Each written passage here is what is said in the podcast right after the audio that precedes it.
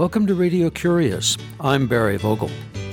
In this program, we visit Brussels, Belgium, to discuss the effects of the November 13, 2015 Islamic extremist terrorist attacks in Paris, France.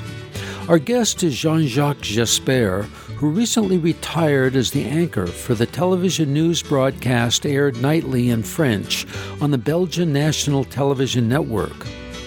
While the terrorist attacks occurred in Paris, France, investigations led authorities to neighboring Belgium in search for the suspects causing a state of emergency in the country's capital city, Brussels. Currently, Jean Jacques Jespers is a journalism professor and a member of the Belgian Journalists Committee on Human Rights. Jean Jacques Jespers and I first met here in Mendocino County in 1977 when he was the leader of a television news magazine team reporting on California. When Jean Jacques Jespers and I visited by phone from his home in Brussels on November 28, 2015, we began when I asked him to describe what occurred and what the Belgian people's reactions were to the November 13th terrorist attacks in Paris and the lockdown in Brussels.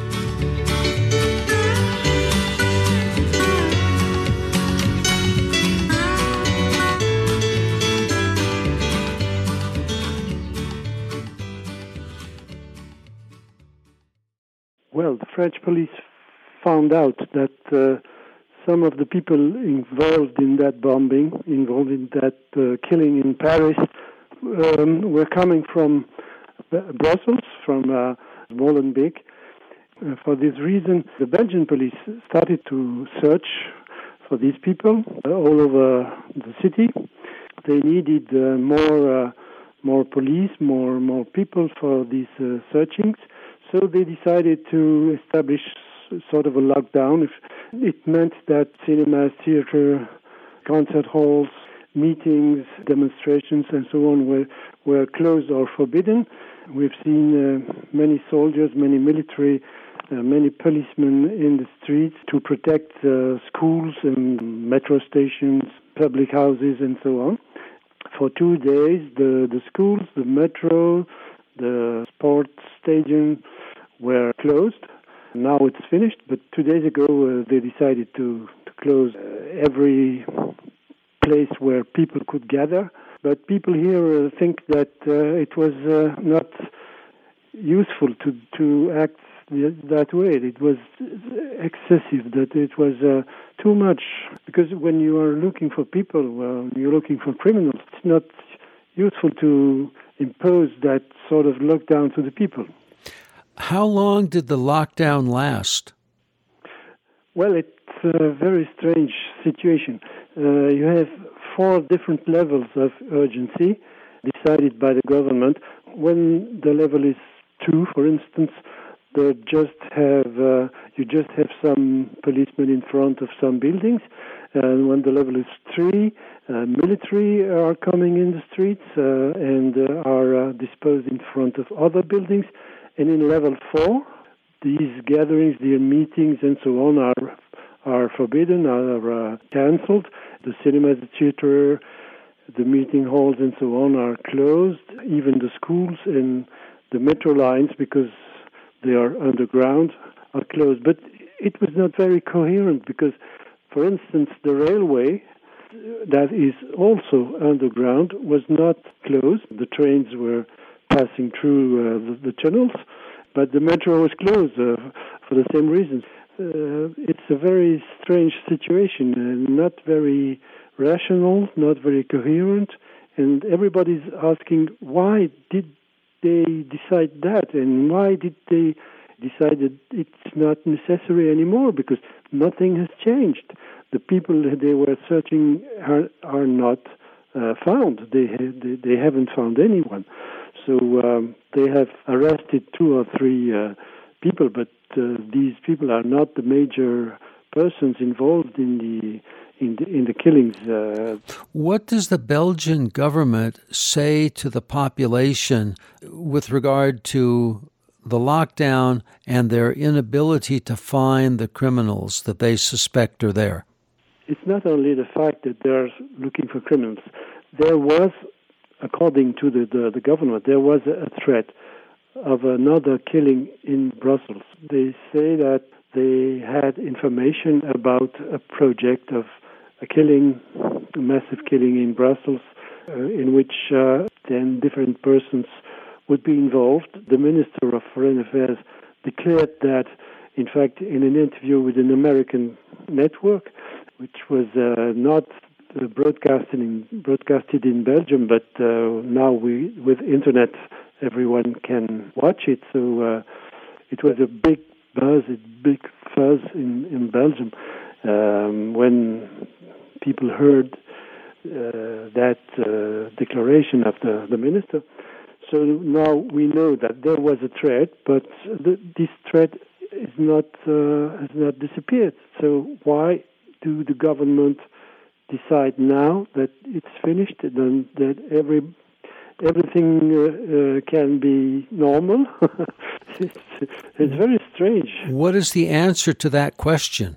Why did the government decide that it's finished? They don't really answer the question. They just say that uh, uh, investigations have been made and that uh, they have arrested a few people, and that uh, that's enough uh, from their point of view to uh, decide to lift the, the lockdown. From your perspective as a uh, journalist, um, I remember many years ago you were the person who was live on French television every evening share, sharing the news. That's it, yeah. Uh, mm-hmm. What do you think was mm-hmm. uh, approved or what was beneficial by this uh, 10 day lockdown? Of course, everything is remain has to remain secret if you want to um, help the police to to do its job. Its job. So they don't give many information from some informations that have been uh, found by uh, journalists or uh, reporters it it appears that the police have uh, discovered some um, some seats, some places where these terrorists could have meet, could have met. So uh, maybe the, the, the, the, inquiries, the investigations have have uh, have succeeded in in some way, and that's the reason why uh, they have decided to to go back to the the normal situation, but um, nobody knows. Let's go back into history uh, mm-hmm. in the short run and in a, from a longer perspective about the consequences, as you call it, uh, that Belgium and France are now paying as a result of um, the choices that your government's made? I think it's mainly France that has to pay for these choices because France has decided to to um, send uh, planes, airplanes to to Syria and to uh, uh, to export war in in that country and to fight against uh, ISIS, uh, Daesh, um, and of course the it's difficult to imagine that if you fight an enemy, this enemy won't fight back. So that was the, the answer. But um, the people who who have uh, made these killings and who are coming from Belgium, from Brussels, from Molenbeek, are coming from uh, a neighborhood where uh, there is 40% uh, of unemployment, uh, where there is a majority of people coming from Northern Africa, and uh, there is a lot of drugs, prostitution, uh, teenager gangs, and so on. It has nothing to do with religion. It's just uh, the way they have found to to find a, a sense to their lives, and um, because most of them have been in prison, have been in jail for several times, and um, it's there in prisons that they have met uh, the people who have radicalized them and uh, and who have uh, drafted them for uh, for the for the war for the jihad. What do you believe is the goal of the people who are involved in the jihad? I think it's a political it's a political goal from uh, from the beginning. Uh, the, the, founders of the of the ISIS, of the jihad uh, groups in in Syria and Iraq, the founder was uh, uh, prisoner in Guantanamo, and uh, people say that he has been involved with the CIA and that he, he was helped by uh, the Israelis' uh, secret services, by the Saudi secret services, by the Qatari secret services, Kuwaiti, and even the CIA to stay, set up this group in order to fight against uh, the influence of Iran in the region, in order to fight against uh, the Syrian government uh, that was a threat to Israel and so on. So it it, it has started in a very strange uh, strange context, um, and uh, I think now the the goal of the the ISIS is to establish an Islamic State in Syria and Iraq. I don't think they are getting very good for them. It's uh, it's difficult, uh, and uh, they will lose at uh, uh, they will lose their, their fight, I think. So they are uh, exporting the fight in, in Europe. But that creates a whole new face, a whole new war front of uh, technological war as opposed yeah, to. In, in, order to, to in order to create panic and to to create uh, uh, to, to, to disturb uh, the situation in in Europe, um, but that's not very efficient uh, from their point of view. I think it, it will give just uh, bad results. What do you mean, bad results? I mean, uh, if they were really uh, powerful, they, they won't do that. It's uh, it's a proof of uh, weakness. They are weaker and weaker in their fight in Syria, and so they export their fighting to Europe just to uh, impress the world opinion and so on. But uh, I think they're going to lose. But you've also indicated that uh, the current uh, activities are part of a lasting effect of the agreement between France and Britain in 1920 about the partition of the uh, latter part of the Ottoman Empire. Yes, if you want to uh, look at history, uh, you can um, you can say that uh, it is a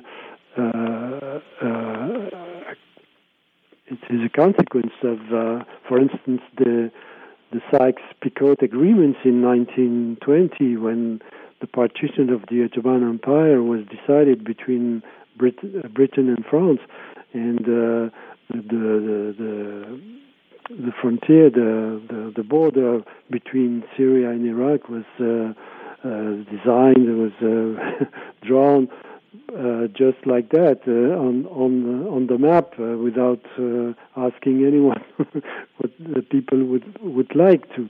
So uh, it it divided uh, the Arabs, it divided the, the, Muslims, and so on.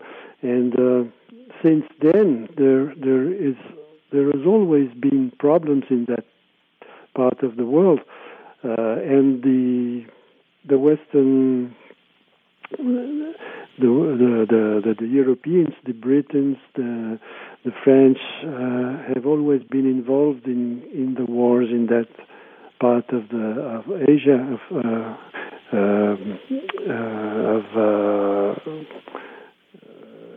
Middle East. So um, I think this uh, this part of the world has to be left uh, in peace, and I think the best solution would uh, to leave the, the, the local people uh, uh, find the solution between themselves without without interrupt, interfering. Some would argue that that would deprive the countries of oil, Europe and, and North America in particular. I, I think the problem is not uh, so. Uh, it has been a very deep problem uh, maybe 20 years ago or even 10 years ago, but now uh, the, the, the, the main uh, providers uh, of oil in Europe are, for instance, Russians, Norway, Netherlands, Algeria. The Middle East is less important in from this point of view. In this edition of Radio Curious, we're visiting with Jean Jacques Jespers, a retired professor of journalism and former anchor of the nightly news broadcast in French on the Belgian National Television Network. We're discussing the effects in Belgium of the terrorist bombings in Paris in November 2015. You're listening to Radio Curious. I'm Barry Vogel. Let's talk about uh, Belgium. Mm-hmm. How would you describe the reactions of the Belgian people? And by that I mean the ones who are not foreigners to Belgium or of multiple origins, their reaction to the new immigrants and perhaps to the refugees that may be coming from other uh-huh. parts of the world? Well, of course, these events in Syria have. Um, brought many people to to Europe. Uh, about 400,000 people this year are coming from from Syria or Iraq because of the war there, and uh, of course that increases uh, uh the number of refugees we have to accept here. But um, in the last months, there have been uh, a lot of people coming, 20,000 the media says say that it's an, an important number, but in fact, uh, uh, ten years ago, we we've already had uh, a large number of refugees uh, coming from other parts of the world, and uh, during the war in Yugoslavia, there were also a lot of refugees coming. So it's not a special situation. We we're used to it. we're used to that. So uh, the problem is to uh, house these people, of course, there have been some negative reactions in some parts of the country, but uh, it's uh, not very important. Uh, of course, the extreme rights parties are uh, trying to use the situation to uh, excite the people, but it doesn't work very well. You have more people who are organizing themselves to welcome the refugees, to find uh, clothes or uh, food or uh, lodgings uh, for the refugees. So uh, it's dividing the society on one side, but on the other side, it's uh, creating a, a, wave of solidarity, and that's quite interesting. The Flemish Nationalist Party, the NVA, is quite uh, conserva- conservative and quite right wing, and they say that uh, among refugees maybe there are there are terrorists hiding, but I don't think that uh, people are uh, believing in that kind of speech because we can see that the refugees coming here are not terrorists. Uh, they they just have uh, paid a lot of money to cross the sea. Uh, they have maybe lost uh, members of their family. They they are completely lost, and uh, maybe 99.99 uh, of them are uh, percent of them are just uh, persons in in looking for a better situation. That's all the uh, community of Molenbeek in Brussels. Can you describe what is happening there from your perspective? Well, it's a very it's a one of the 19 cities involved included in the region of Brussels, in the Brussels capital city. It's called Molenbeek.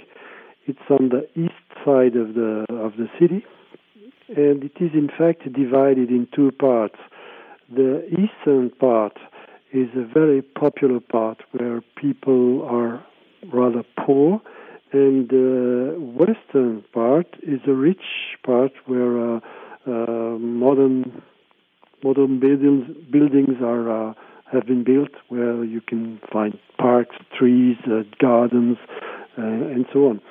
But on the east, the people are uh, rather poor. There is a lot of unemployed, uh, almost 40% of unemployment. Uh, there is a lot of uh, people coming from Morocco, from northern Africa. Uh, maybe 70% of the people are coming from Morocco, although they are uh, Belgium. They, they have a Belgian passport, uh, and many of them are the the grandchildren of uh, the people who came here to work in the in the 60s, in the in the late 60s.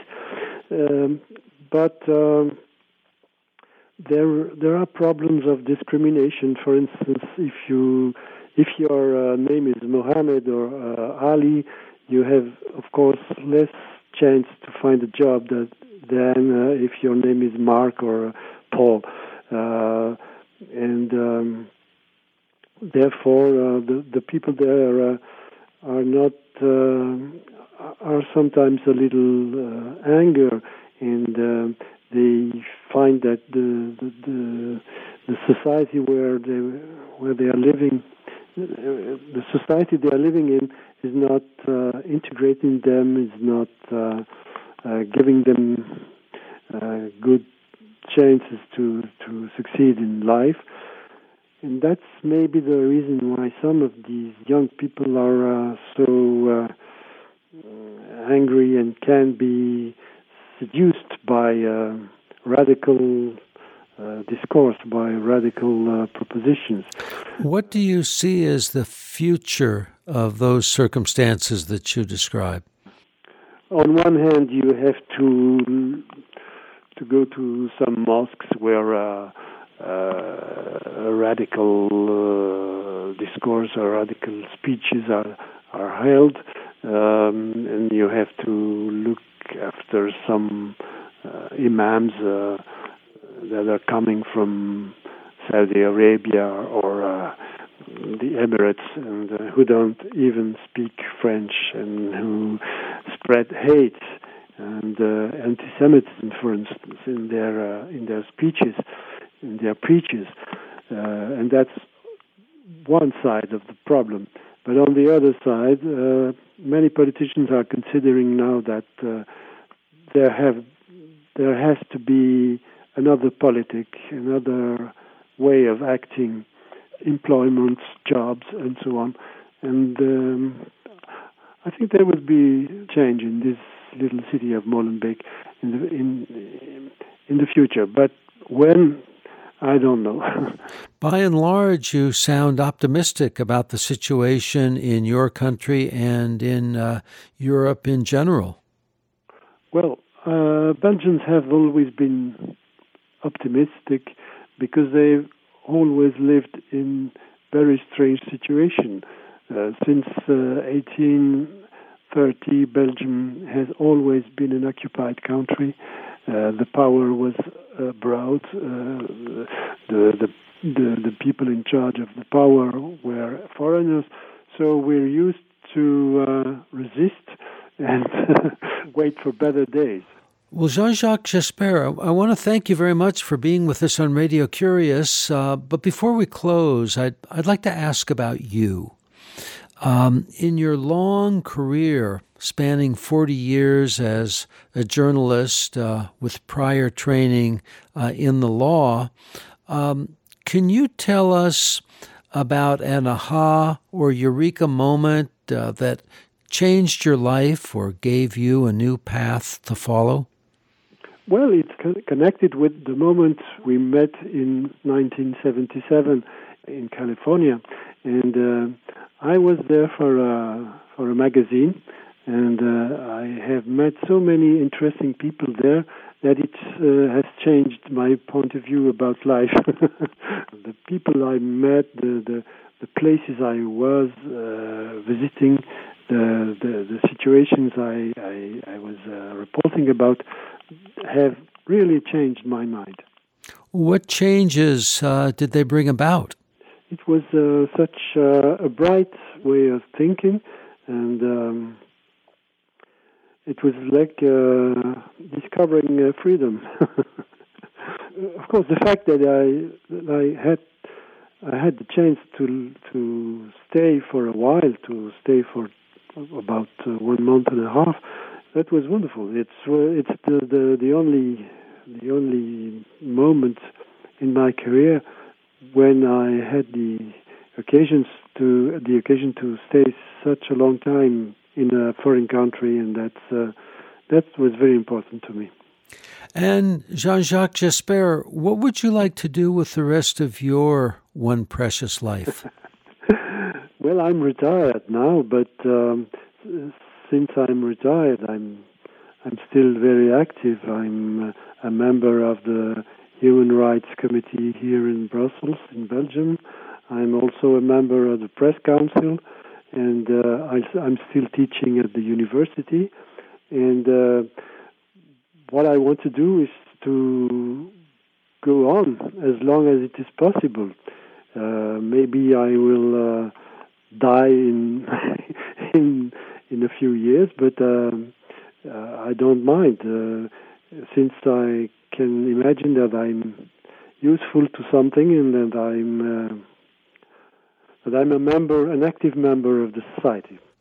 And finally, is there a book that you can recommend to our listeners? I just read one by Ken Follett, the, the, the British writer. It's called The Century. The series is called The Century, and the last uh, part is called Edge of Eternity. Well, Jean Jacques Jespers, thank you very much for being with us on Radio Curious. Thank you to you, and uh, it's a real pleasure.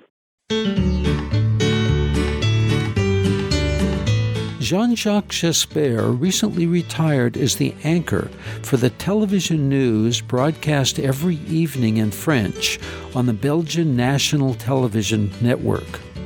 Currently, he is a part time journalism professor a member of the Belgian Journalists Committee on Human Rights, and along with other journalists, critiques the news. He and I have been friends since 1977 when we met here in Mendocino County, California. The books Jean Jacques Jespers recommends are the three volume series called the Century Trilogy by Ken LaFollette. This program was recorded on November 28, 2015. Radio Curious has over 500 archive editions on our website, radiocurious.org, with new programs published weekly. You may stream, download, subscribe to our podcast service, and share them as you wish. They're all free. We appreciate your thoughts, ideas, and comments about our programs and enjoy hearing from you. The email is curious at radiocurious.org. The phone is 707 462 6541, and the address is 280 North Oak Street, Ukiah, UKIAH, California 95482. Christina Onnested is the assistant producer. I'm host and producer Barry Vogel. Thank you for listening.